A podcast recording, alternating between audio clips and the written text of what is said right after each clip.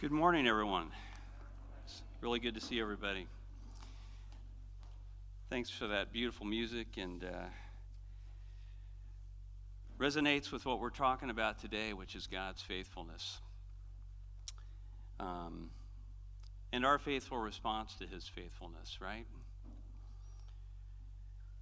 Last week we were having testimonies, and uh, when I got up in the morning, I prayed about it and I thought, well, you know, I'm an elder and, uh, you know, I'm, I do not like to put myself under law, but, you know, you still feel like, hey, you know, I maybe should have something and didn't have a thing.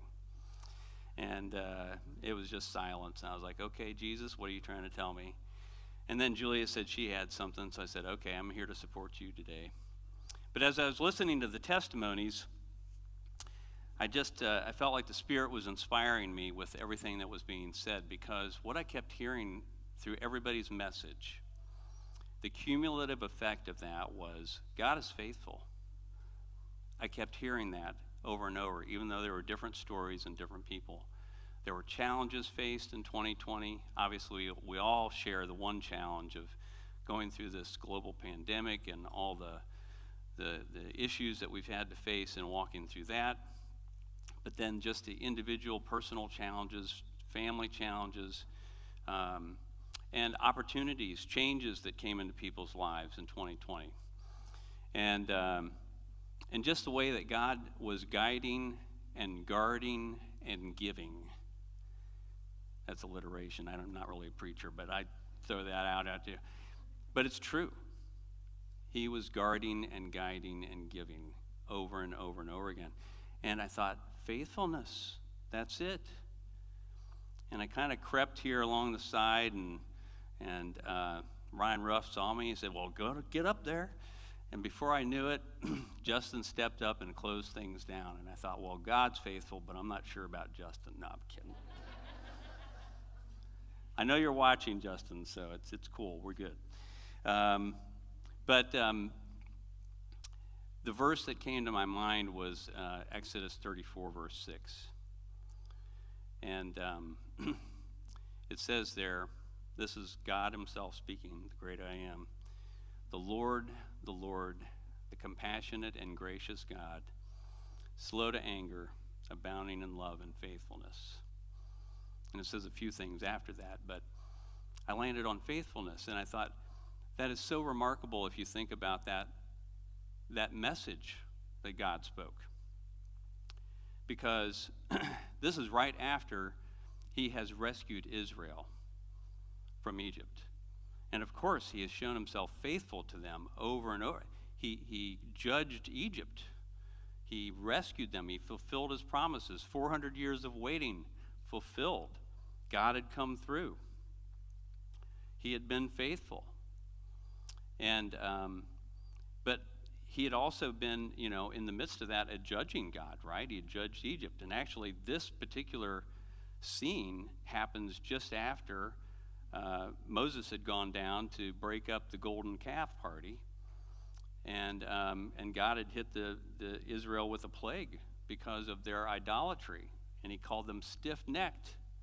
And he said, Moses, I'm just going to wipe them out and let's start all over again. but he says here that he is faithful, that he comes through. And it's true. It was true for Israel, it is true for us. This is how, if you think about it, God could have described himself as he's passing by Moses. He's, he's set Moses in the cleft of a rock because Moses had asked right before this, Show me your glory. And he's like, Well, you can't see my face because you'll die. but he passes by him after he's kind of tucked him away, and he said, I'll put my hand over you and you'll, you'll be able to see me as I go by, but you won't be able to see me face to face. And that would have just been amazing right there, right? Just to have been in the presence, even just to see God's backside, right, would have been crazy because He is who He is. He's all powerful, He's all the Almighty. Psalm 8, I've been working through the Psalms here recently. It says, How majestic is your name in all the earth. I consider your heavens, the work of your fingers, the moon and the stars that you've set in place. What is man that you're mindful of him? Or the Son of Man that you care for him? But he does. He cares for us. He cared for Israel. And like I said, as I, if I would have been in Moses' shoes there, probably would have been shaking in my shoes, but um, he probably was. But it would have been amazing just to have been in the presence of God. And God probably didn't even, if you think about it, didn't even have to say a word, but He does. He speaks. And what does He speak about? He doesn't speak about the fact that He's a judging God or an all powerful God, you know, or a judge of all the earth or any of those things. But He says, I'm compassionate and I'm gracious. I'm actually slow to anger and I'm faithful.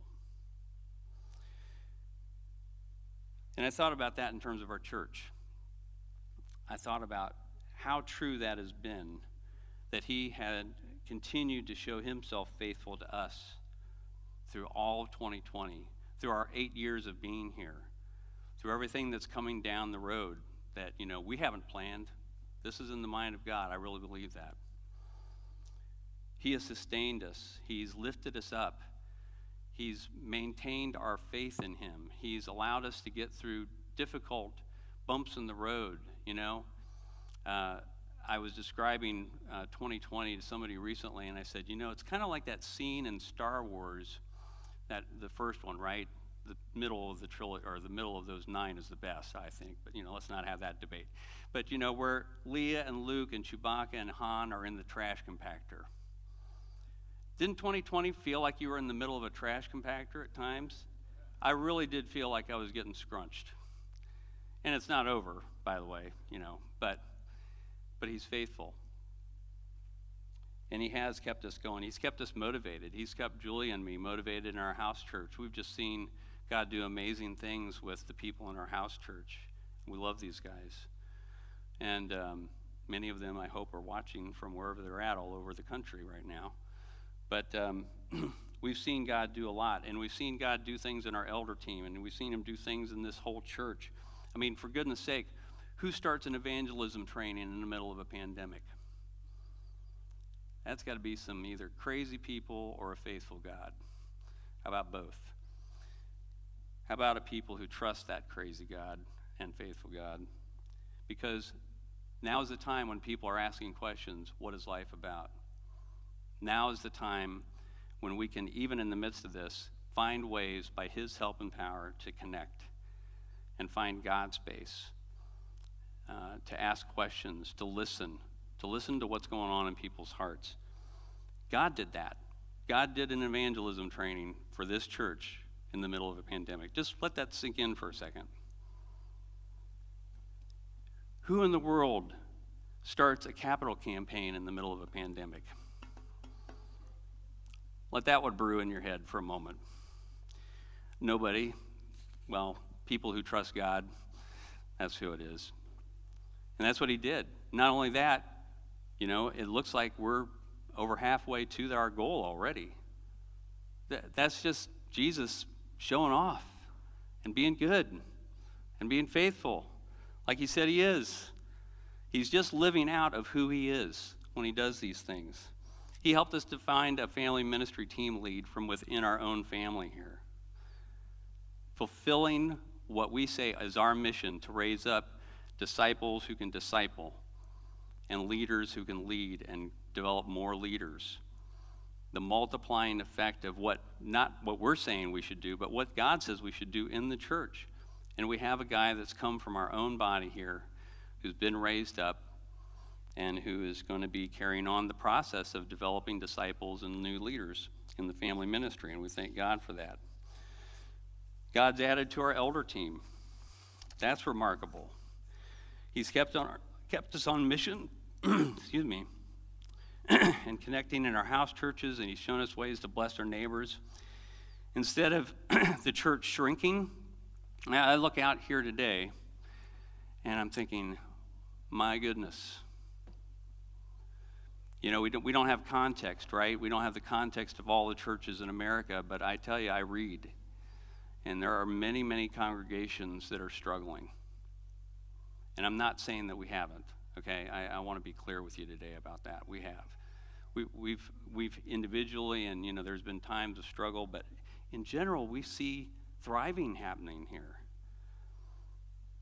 God has shown us as a whole church and as our ind, ind, are not independent, well, in a way, individual house churches to thrive and connect and grow. I think to, you know, when I think about God as in his faithfulness, he is the builder of all this. It's not that me or Jay Benicki or Jay Jackson or Kevin or Justin or Ryan or Tristan or anybody else is all that smart and wise that, well, yeah, we figured out how to grow the church in the middle of a pandemic. No. This is all God. Even in the midst of this, He has shown us uh, one thing above all things is that we need connection, we need relationship. Whether it's in hardship or in the things uh, when times are going well for us, we need relationship. And if anything, that's where God has shown himself the most faithful. Because every time that I've wondered, what are, what are you trying to show us? What are you wanting us to do? He has kept pointing Julia and I and the people in our house church back to who should we be connecting with? Who should we be trying to bless? It's always gone back to that individual relationship. And he's like, that's where I want you to be faithful. And I'm going to give you the power to be faithful. 1 Peter 4 7 and 8 it says, The end of all things is near. Therefore, be alert and of sober mind so that you may pray. Above all, love each other deeply because love covers over a multitude of sins. You know, this passage is interesting to me for a number of reasons because when you think the end of all things is near, you know, what do you guys think about? I think about these reality shows where people are like digging out holes in their backyards and, you know, uh, storing up stuff in the larder and they're getting ready, you know, they're getting ready for the long haul, right? But this says God's perspective, his way of looking at life is to say, yeah, the end of all things is near. First of all, build your relationship with me. Look at the vertical. Pray. Be sober minded, it says, right? In other words, don't let the anxieties of this time take you over, but look to me, build into me. Resist that tendency that we have when things are getting rough to run around like chickens with our heads cut off, you know, which I've never seen that, but that sounds like a gross thing. But, you know, we don't want to be like that. We don't want to be panicked people. We want to be people who are building into our Heavenly Father, who is faithful. And it goes on from there and it says, and I want you to focus on the horizontal. I want you to love each other. And it doesn't stop there, it adds, you know, a, a clarification, a, uh, a modifier. Deeply. Go deep with one another because love covers over a multitude of sins. It's so easy when things are getting haywire, when things are going sideways, for people to just stop loving one another. Because look at what they're doing in the middle of all this. The end of all things is near. They should be a little wiser than that, or they should be doing this, or, you know. Love covers over a multitude of sins. God knows our need for relationship, especially in the middle of hardship and I think he's done that. Last week, uh, John McElroy uh, was talking up here, and he mentioned that when he and Karis and their family got involved with the Morrises and their house church, they were really blessed by that, and they thought, great, we can get connected with community, and and uh, we're really looking forward to this. And then the pandemic hit, and they thought everything's gone south. Well, it was a nice dream. I guess it's not going to happen. But what he saw instead is that God had grown their church. He had grown their house church. They had deeper bonds with one another, even in the middle of the pandemic. God is faithful, and particularly, He's faithful in helping us to build and grow relationships around Him. And like I said, every time I've wondered about what it is that God is trying to do in the midst of this, He keeps pointing me back to individual relationships and the people in our house church that he's called us to invest in, both Julie and I. and you think about that, we do know God can do big things, right? The, the plagues in Egypt, that was big. He's capable of that. He did make the heavens and the earth. He's got that kind of power. He's got that kind of might. But what do you hear God talk about over and over again, especially Jesus in the gospel? It's down on the micro level. He's talking about mustard seeds and kernels of wheat and one person laying down their life for another person. The only logical thing, since God is faithful in his relationship with us, is for us to be in our, faithful in our relationships with each other. Now look at 1 John 3:16. It pretty much reiterates that. By the way, great this is a memory aid for for you. You know, John 3:16 everybody knows. 1 John 3:16 is a great companion. This is how we know what love is. Jesus Christ laid down his life for us, and we ought to lay down our lives for our brothers. And I said, and sisters, right? he did it. He did it for all, and we should be doing it for one another. His sacrifice was for us, yes, so we could be forgiven, so we could be adopted, so so we could escape judgment. All those things are true, but ultimately, what is it about? It's so that we could know the Father as the Father, the creator of the universe. We could have a relationship with Him.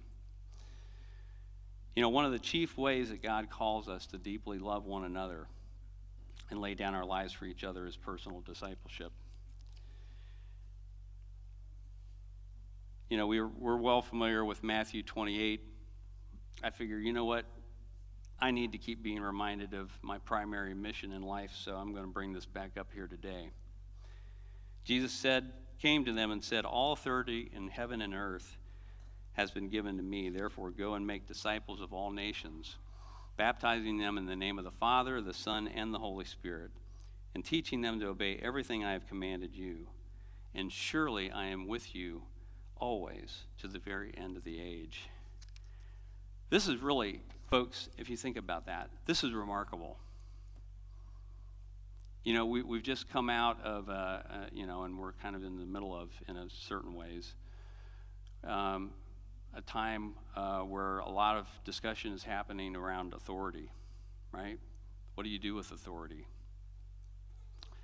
If you have authority, what do you get to do with that? well, Jesus does have authority. He's got the ultimate authority.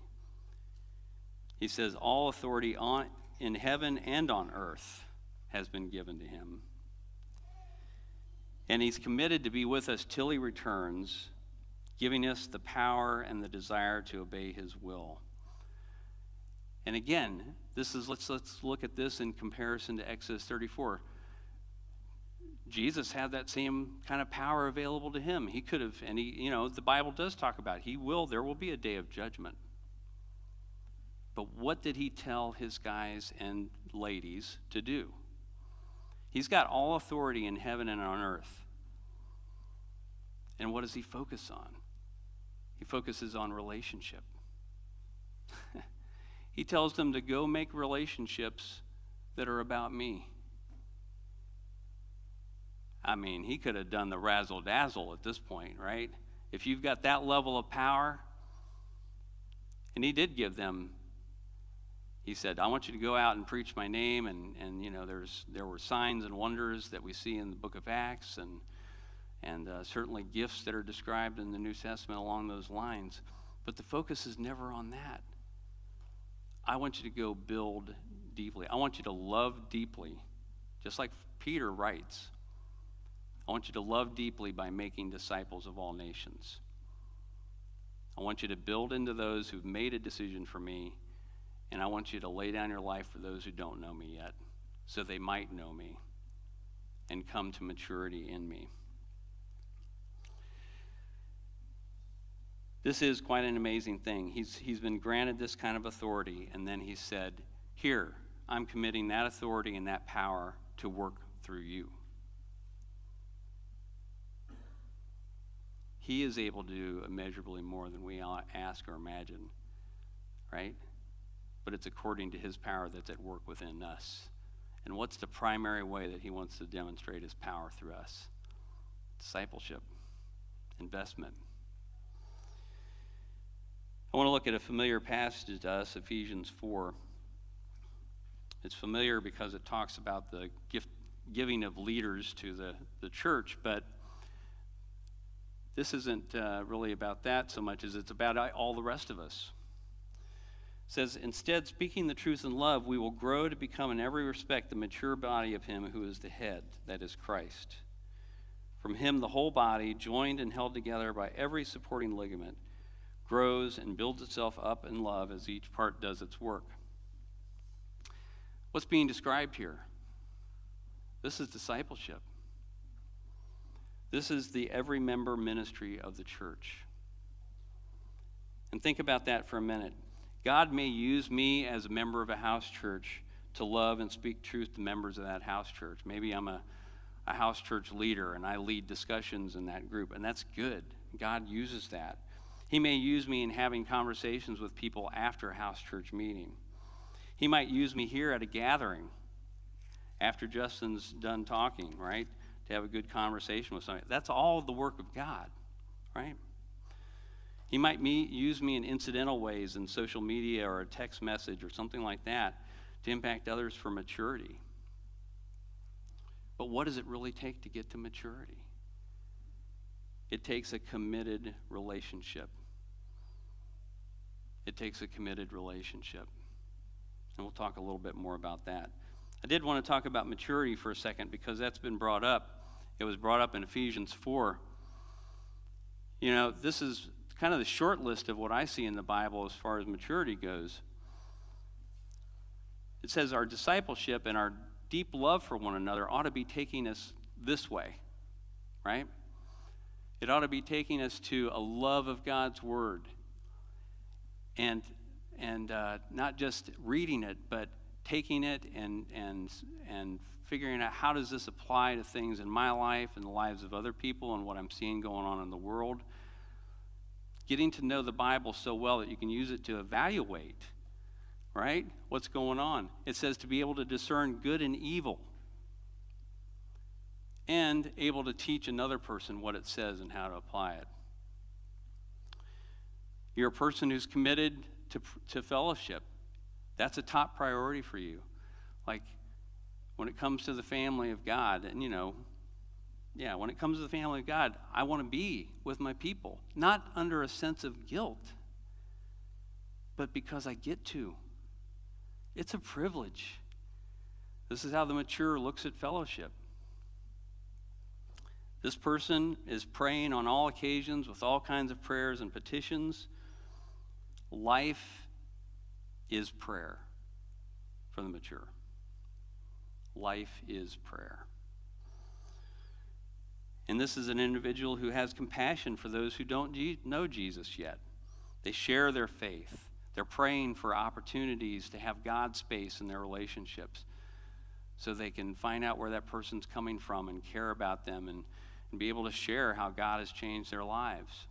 This is a priority. This is something they're praying for.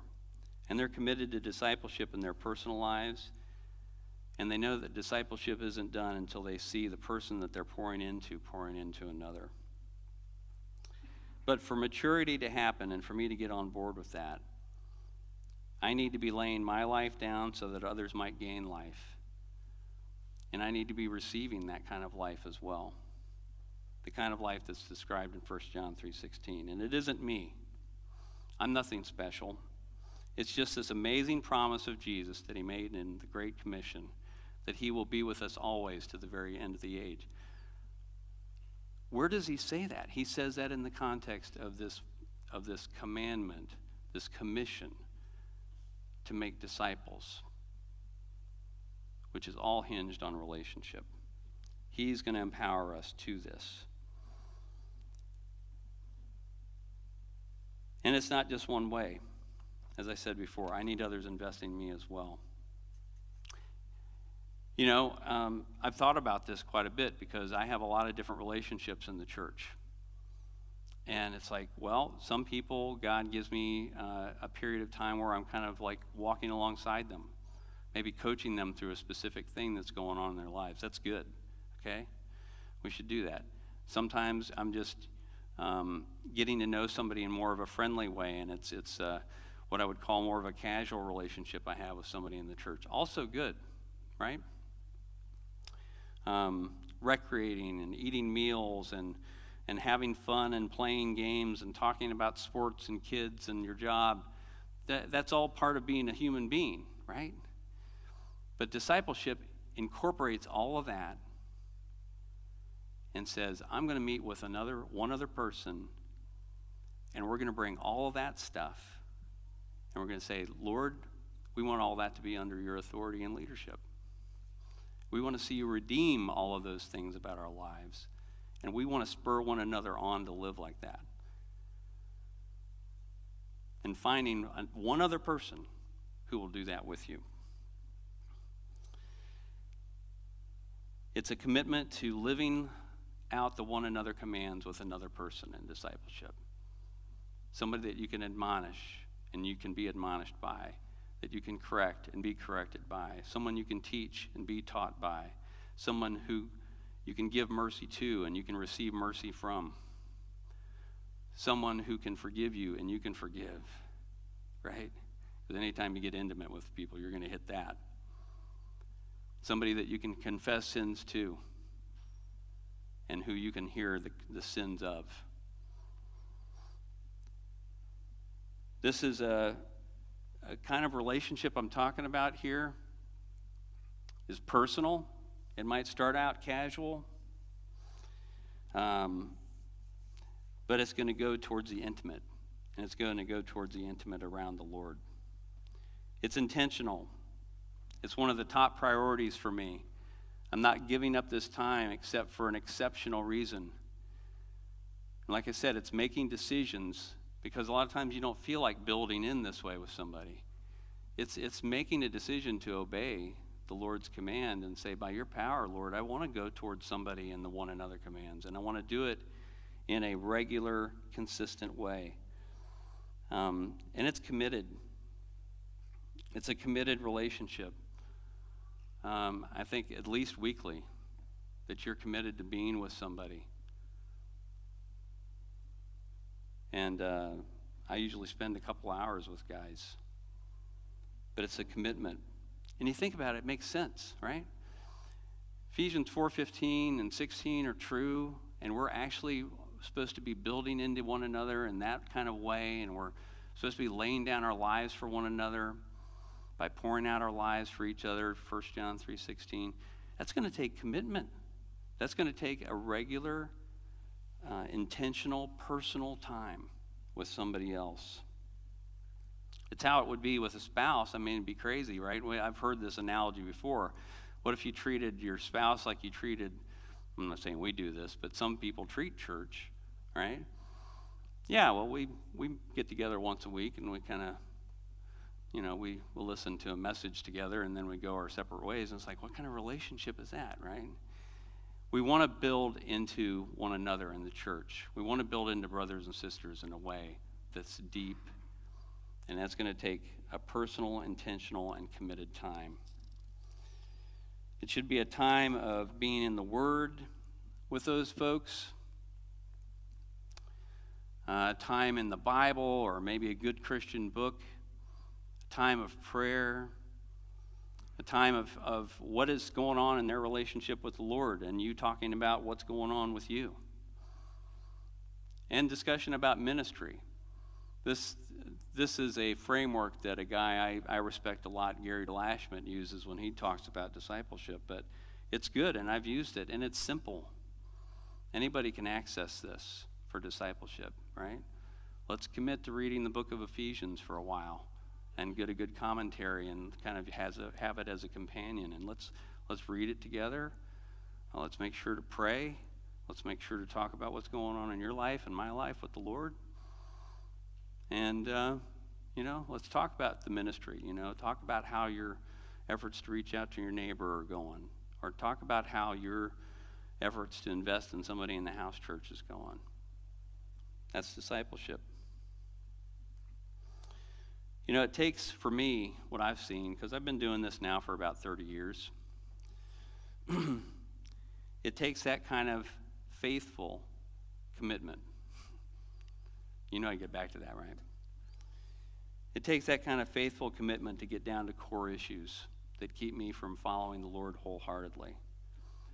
Programs and tools are good, and we should have them. They, they supply insights and motivation and inspiration to keep us on mission. But there's no replacement for a weekly commitment of believers meeting to know God and know each other and spur one another on to love and good deeds. You think about Paul for a minute. This is a guy that did amazing things. What did God call him to be faithful to in, in response to the Lord's faithfulness in his life? Planting churches? Yep, did that. Proclaiming the gospel to, to scary people in scary places? Yep, he was faithful with that. Uh, suffering for the name of Christ? Yep. But the essence of what Paul was about and what God had called him to is in Colossians 1 28 and 29. He says, He is the one we proclaim. And he's referring to that proclaiming ministry God had given him. Says, This is He is the one we proclaim, admonishing and teaching everyone with all wisdom, so that we may present everyone fully mature in Christ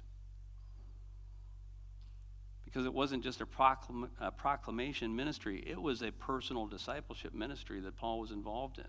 He was investing in people. And he says, To this end, I strenuously contend with all the energy. Think about all that he did. He says, I strenuously contend with all the energy Christ so powerfully works in me to work towards the maturity of other people. God is calling us to be committed to the spiritual maturity of one another. He has been faithful. It's not like he's doing this out of a sense of, you know, we should do this out of a sense of guilt. When I think about this ministry of discipleship, it should be a response of gratitude because he's invested in me like this the only logical response is to invest in you guys. Invest in people in my house church. Raising people up to maturity was God's call on Paul's life, and that's his call on our lives.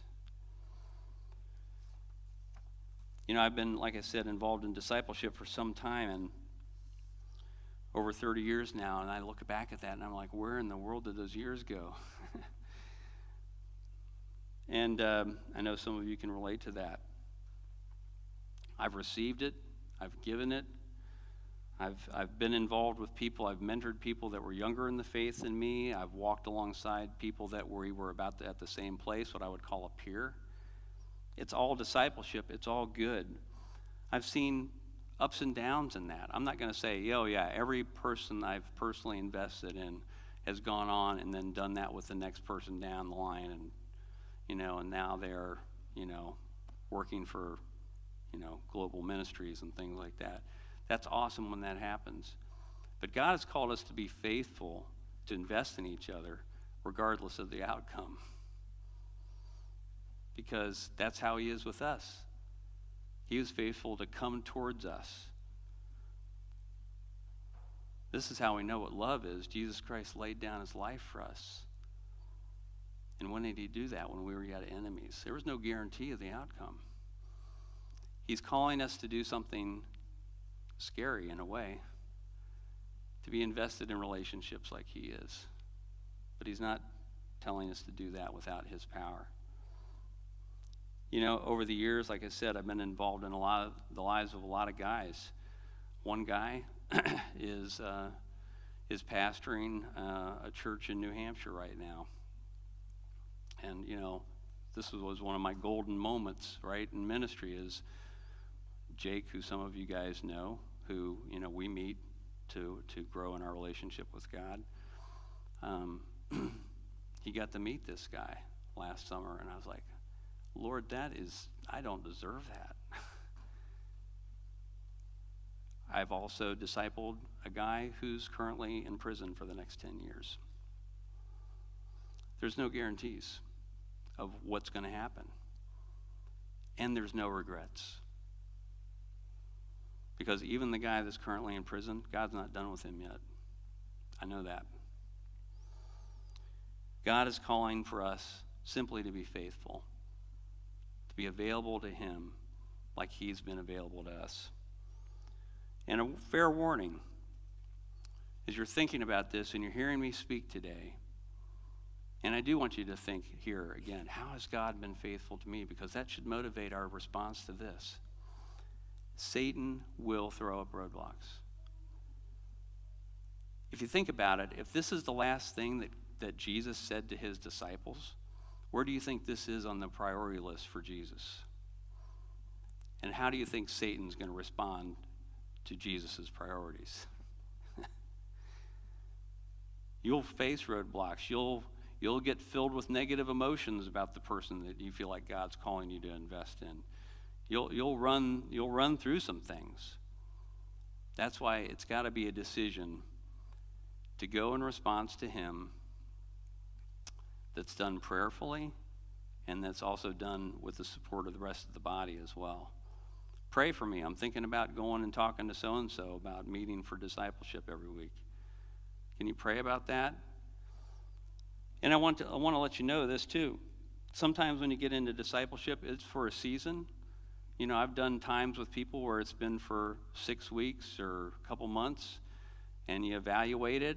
You say, "How do you guys? How do you think this is going, man?" Uh, I don't know. I th- maybe it's a little too much for me, right? Okay, cool. Well, you know, let's just keep hanging out and being friends, but you know, we can kind of back off this side of it. We, we should always be open to the Spirit's leading about discipleship. There have been other guys I've met with for several years in discipleship. He just wants us to be faithful to go towards the people He's calling us to go towards. And I'll tell you, even in the days of failure, I wouldn't give it up. And here's, here's the reason why. Because to be involved in the ministry of discipleship in the church is to be near to the heart of Christ. And I want to be near that heart. So, Justin's starting a series next week on leadership, and we do need all kinds of leaders in our church.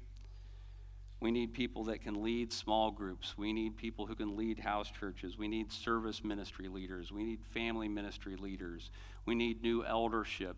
You know, we do need, we, we need but ultimately we're saying God supply.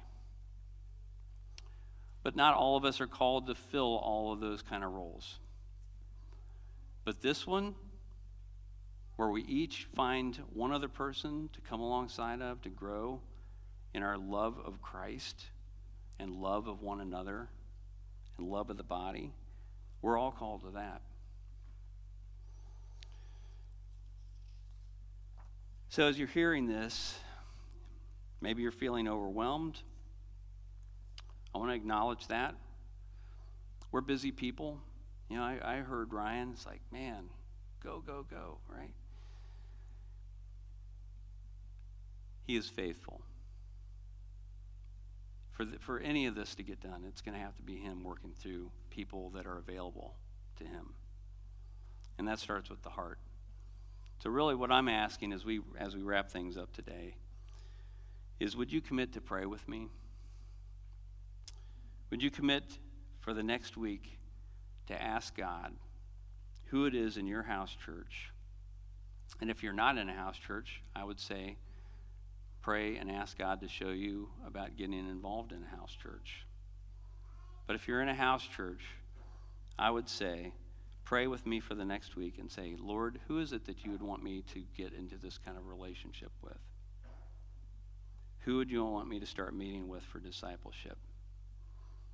Who do you want me to get together with to pray and study your word and um, talk about our lives with you and talk about um, ministry and how you're using us to serve others?